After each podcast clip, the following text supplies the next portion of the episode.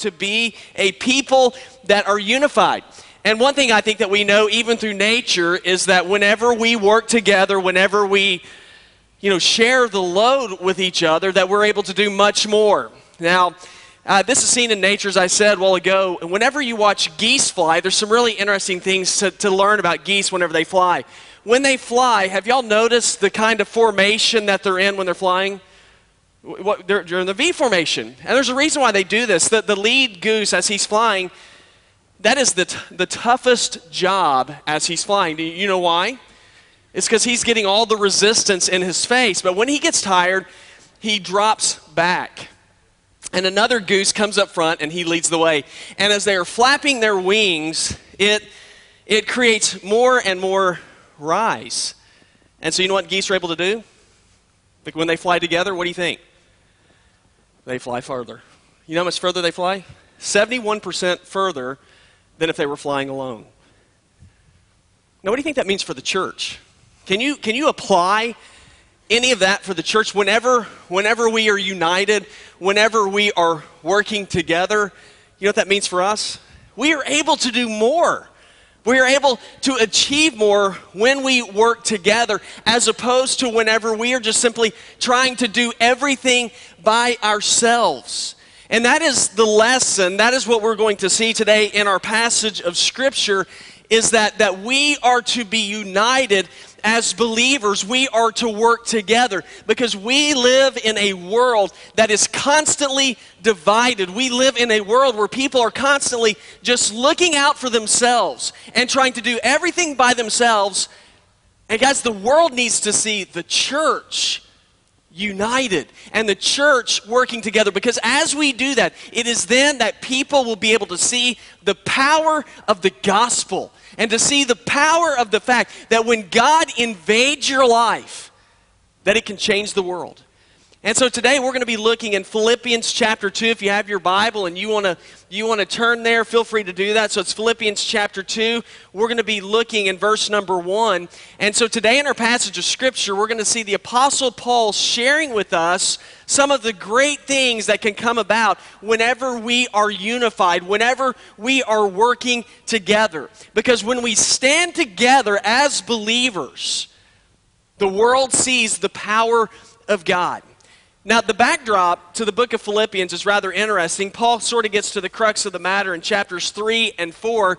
And in chapters 3 and 4, what he talks about is he talks about what has weakened the church. And what had weakened the church was just infighting. The people weren't unified. And he, he calls out a couple of ladies who were fighting in the church, says, You guys got to knock that off. It's a bad example for everybody else.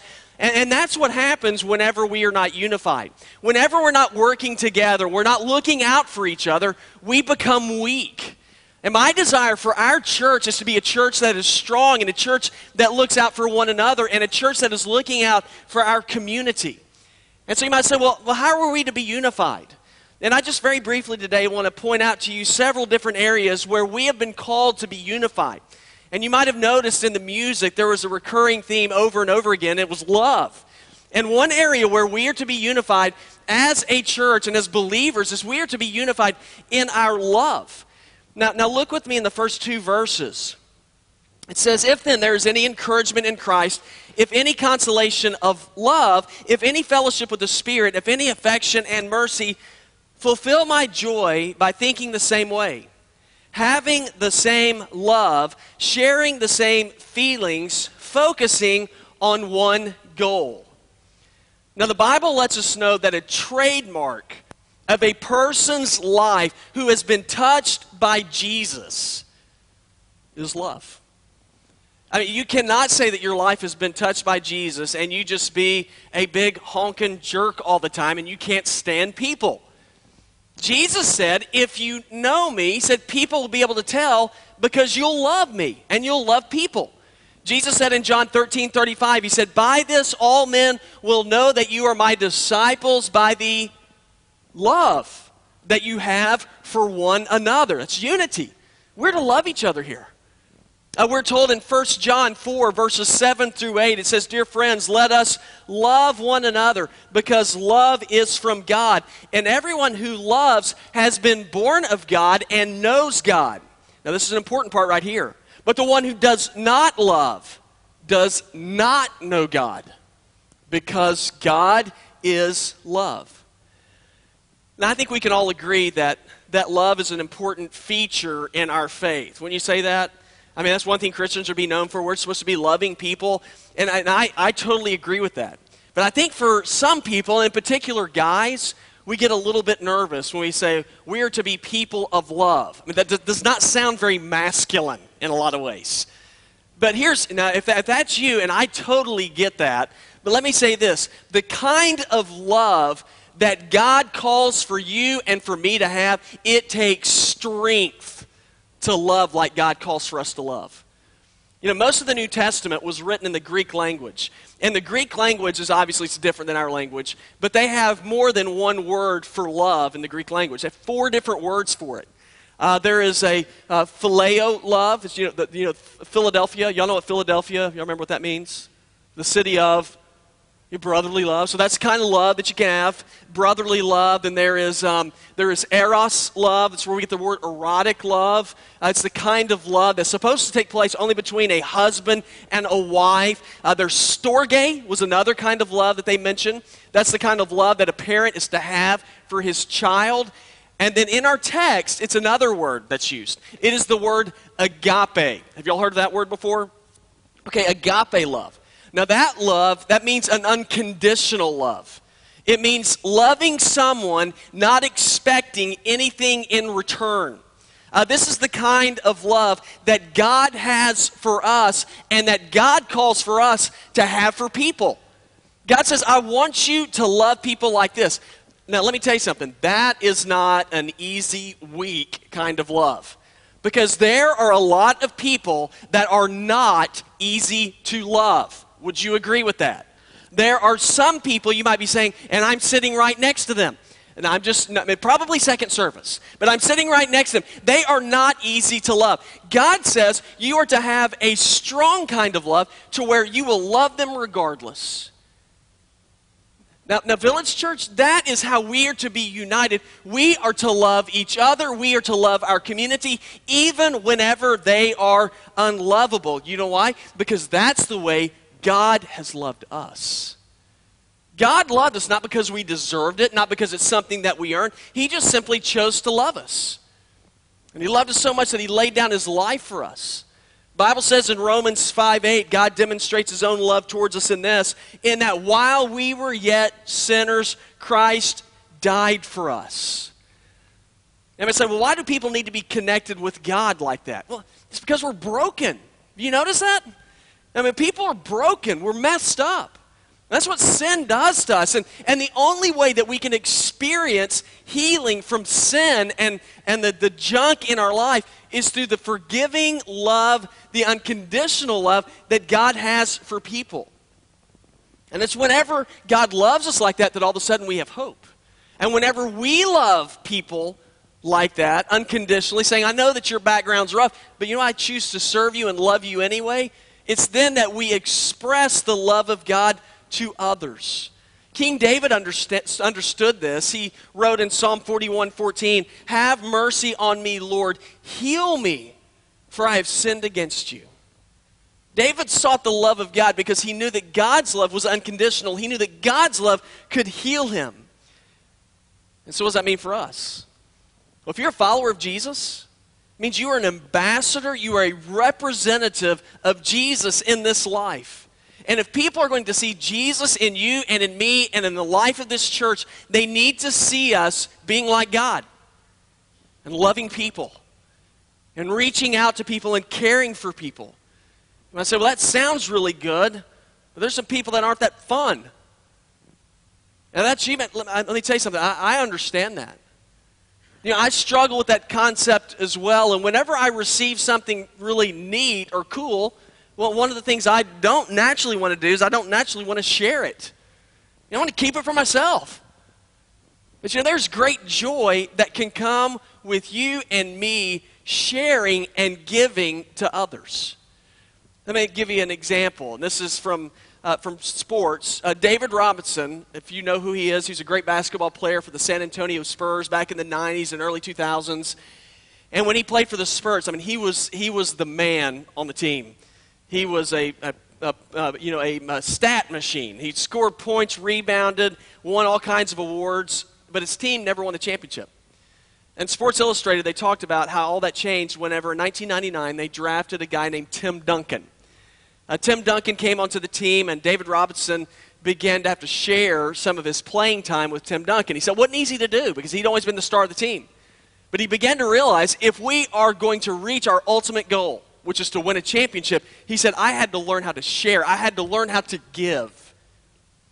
what happened is they ended up winning a championship, the first one, because David Robinson allowed himself to be diminished so that, so that somebody else could step up.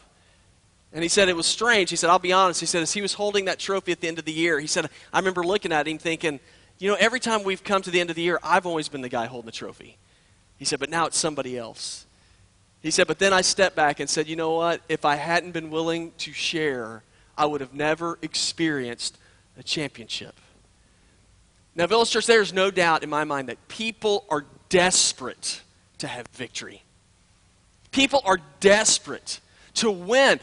And if it's going to happen, if they're going to win ultimately, it's going to come down to people like us, our church, being willing to give of ourselves to the people around us that they might know what victory in Christ means.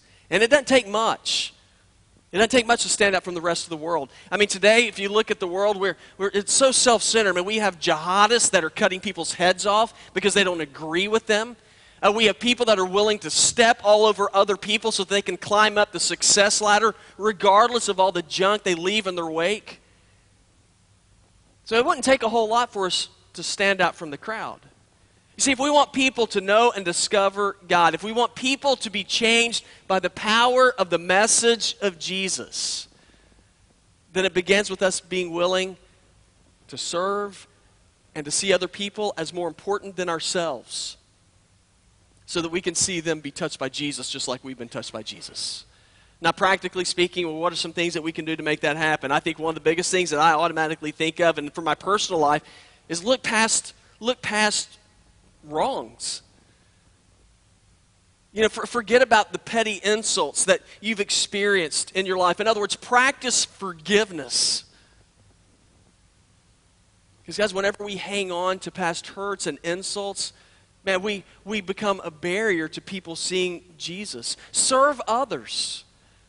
Be willing to serve. You know, sometimes it's not fun to serve. I mean, there's some, I mean, a lot of times I'd rather be doing something else. But you know, one of the things that's neat about this church is so many of you have been willing to serve over the years.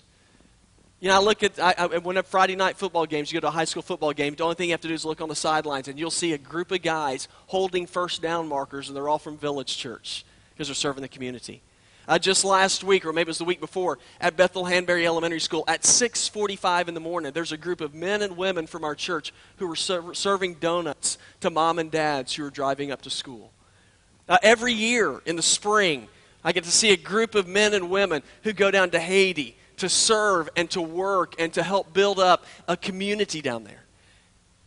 Guys, I, uh, you, it's become a part of your DNA to serve other people. But if we are going to be a church that is one and that is united and that will make a difference, is we have to be unified in our love. But we also have to be unified in our motivation. You know, why we do things. What is the motivation for us as a church? Well, look in verse number three.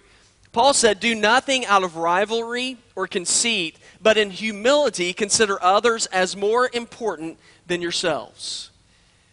Now, it's interesting to me that we can have the same goals, but we can have different motivations as to why we are doing some things. Uh, just an example that I thought of as I was as I drive down Rimer Pond Road and I come come to church or come to the office. A lot of times I'll see these people who are who are wearing these like tight spandex, bright yellow shirts or you know these really tight shorts, and they have these aerodynamic helmets on. Y'all know the people and they're on bikes and they're riding. Now, a lot of time, and this the Fulmers, and so a lot of times these people are doing this, and what they're trying to do is, uh, in, in, general, there's a few different motivations they have. One is they're, they're trying to just be healthy. Uh, another motivation is there's some people that are actually preparing for races. And then the third reason is there's people out there and they're trying to do whatever they can to disrupt traffic. Okay? And so there's some different motivations that people have when they're out riding those bikes. But the question I have is this Does it really matter what motivates us? You know, does it matter what motivates this church, even if we're doing good things? And it's interesting to me because by nature, I would say, I don't care what your motivation is, just as long as it's producing something good. But did you know that it does matter what our motivations are? I mean, we know this from personal experience. I mean, I, I, know in my own life, there's been times when I've done things really sweet and kind for my wife. I'll get her flowers, I'll take her out to eat, I will, hey, let's go shopping. Oh, and I'll do those things. But a lot of times it's because there's an ulterior motive underneath all of it. And a lot of times that ulterior motive is, well, I'm, would you care if I go fishing with a group of guys for seven weeks? You know, stuff like that. And so now, is she going to be impressed with all the nice things that I've done if that is my ultimate motivation? Well, it, you know, it sort of takes the shine off of all those things when that is my motivation. It's why Paul said in our verse, he said, not to be serving and doing with the motivation of serving and doing with your own interest in mind. See, God isn't interested in what we're doing, He's interested in why we're doing it. Now, He is interested in what we're doing, but He's more interested in why we're doing what we're doing. He's interested in your motives.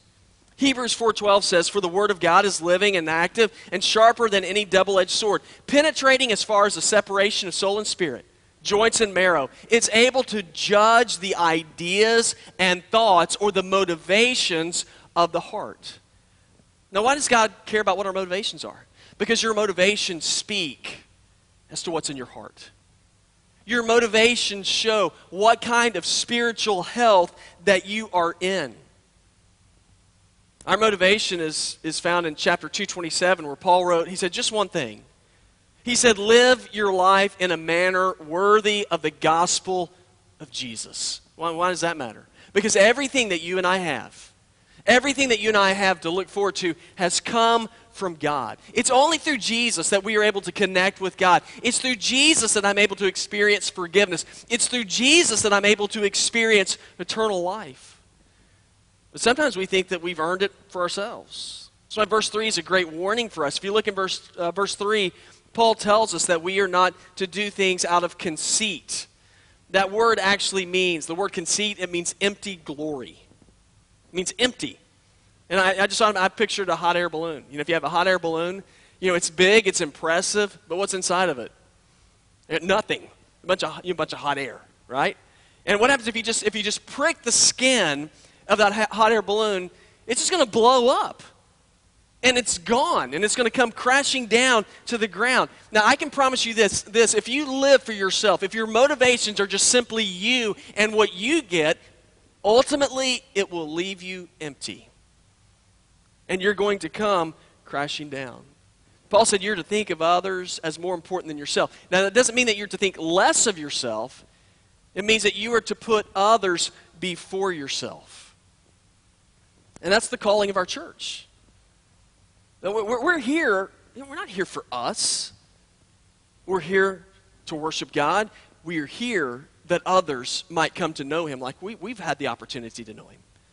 Leonard Bernstein, who was a conductor for the New York Philharmonic, was asked a very simple question. The question was, What is the hardest instrument to play in this orchestra? You know he said? Without hesitation, he said, Second fiddle He said, Everybody wants to play first fiddle. He said, But I need somebody to play second fiddle with dedication. He said, Without second fiddle, there is absolutely no harmony. Guys, if we want harmony in our homes and in our marriages, if we want harmony in the church, you know what that means for us? We have to play second fiddle. And understand that not everything in this world, this is hard for me to grasp sometimes, not everything in this world is about me. Not everything in this world is for me. I need to learn how to play second fiddle so that there can be harmony and that other people's lives can be changed. Yeah, we are here. We are here to honor God. We are here for others. So, so what do we need to look at today? Where do we need to be unified? We need to be unified in our love. We need to be unified in our motivation. And the last one's pretty simple. We just simply need to be unified in our actions. We need to work together as a church, as believers. Uh, look with me in verse 4. It's the last verse I'll read. It said, Everyone should look out not only for his own interest, but also for the interest of others. I saw a statistic that said that 83% of Americans identify themselves as being believers. Now, I'm a little bit skeptical of, of some things, and so I always say, well, the proof is in the pudding. I mean, the greatest indicator of who you are and what you really believe can be quickly assessed and determined by the actions in your life. Right? I mean, you might say you believe one thing. The only thing you have to do is say, well, what does he do to back that up? And so we all know that. The, the proof in the pudding is going to come down to your actions. Now, if you want to see what is in your heart, and if I want to see what's in my heart, you know, that's a real simple question. What do I do? You know, what are my, what are my actions in life? And a, a, just a simple question for us today that you can think about is this How, how do you treat others? How do you treat others? Now, I'm not asking you what you, how you think you ought to treat others. I'm asking you, how do you actually treat others? And I'm, I have to ask myself this exact same question. You see, Paul said that we are to look out not just for ourselves, he said you are to look out for others as well. And that word to look or to look out, here's what it means it means to pay careful attention to, to examine closely, to notice. Now, if you are, you know, if you collect stamps or cards, um, if you have young children and they are sick, you know what it means to look out for them. You know what it means to look closely at them. Paul said we are to look at others with that kind of scrutiny as well. We are to look out, to watch out for others, to see how we can be a blessing to them. Now, like I said, there's nothing wrong with looking out for your own personal interest. But if that's all you're looking out for, you need to learn how to broaden your vision. Because life's not just about you. Now, Jesus made this very clear when he said in Matthew 22, 37 through 40, he said, Love the Lord your God with all your heart, with all your soul, and with all your mind. So this is the greatest, the first and greatest commandment. He said the second's like it, love your neighbor as yourself. Now, all the law and the prophets hang on these two commandments. Now, I think a lot of us, we, we know that verse, but can you imagine what would happen if we lived that verse? Man, I can quote stuff real easy, but living it, a little bit harder. Can you imagine how different our world, our, our neighborhood, our families would be if we actually did that. We, would have joy. Man, There is, there is great joy that comes with serving people. Great joy. A few years ago, and I think I don't. I, it might still be on TV. I don't know. Y'all know this? Uh, the show uh, was it Extreme Makeover Home Edition. Okay, we used to watch that show. It's one of those shows you could watch and you felt pretty good about watching it. And, you know, there'd be somebody like in the community who they, they, were either really good people, served other people, but their house was in need of repair, or there were people that were, that were just going through hard times. And so the show would go into the community. The community would all get together and they would, they would figure out how they're going to be able to work on the home when the family went out of town and finish this like huge construction project within seven days. And so I, I, know that y'all are, most of you know the stories about how this stuff works, but, you know, so they, they would leave town, they'd come in, everybody be unified, everybody be working together, and then in seven days the family would come back. You remember that big bus would be right in front of the house. That's my favorite part of the show. Remember what the crowd would chant? Move that bus. You know, then they'd move the bus out of the way, and you remember the families? As soon as they say that, they just start crying. You know, they, they start, you know, they start weeping, they're excited, it's beautiful. But here's my favorite part wasn't watching the families. I, mean, I thought that was cool. But I thought what was neat was watching the people in the crowd, the people who worked on the house, because they were excited. I never watched that show, and they never panned out and saw showed some guy there going, "That looks like garbage." Never showed some guy saying, "That should have been me." They should be working on my house, not theirs. The, the people who worked on the house, they had joy. They were excited. They couldn't wait for the family to see what they had done. Now, can you imagine what it would be like if our church, if believers looked at the world like that? Saying, you know, it's, it's not about me, but we said, can you imagine we got together and we, and we serve our community, we serve our schools, we serve our neighbors, we pray for our neighbors, and we work together? Can you imagine how different everything would be? Yes, there, would be excitement, there'd be joy, there would be fulfillment, knowing that we weren't making short term investments, but instead we would know that we were allowing God to work in us and through us. I, I believe, I believe God has put this church here to make a difference. And if we're going to make a true difference, we have to be united. We have to work together with the same goals and purposes in mind. Now, now, what are some areas we need to be united in? We're to be united in our love. We're to be united in our motivation. We're to be united in our actions. You know, I don't want us to be a group of people who just pay lip service to everything. Oh, yeah, I believe that, but we don't do anything. I mean, I see that all the time. I see that just about you know, any job. Yeah, we're in, we're in election season right now. And I see, I see people who are running for office, and I thank God for them. We need them. But I see some people who are running for office, and they say, they say stuff they don't even believe. I'm pro family. I love the family, but I support death and abortion.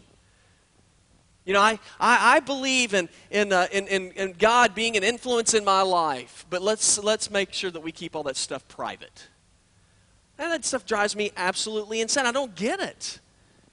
But you know who doesn't need to be like that as well? It's the church.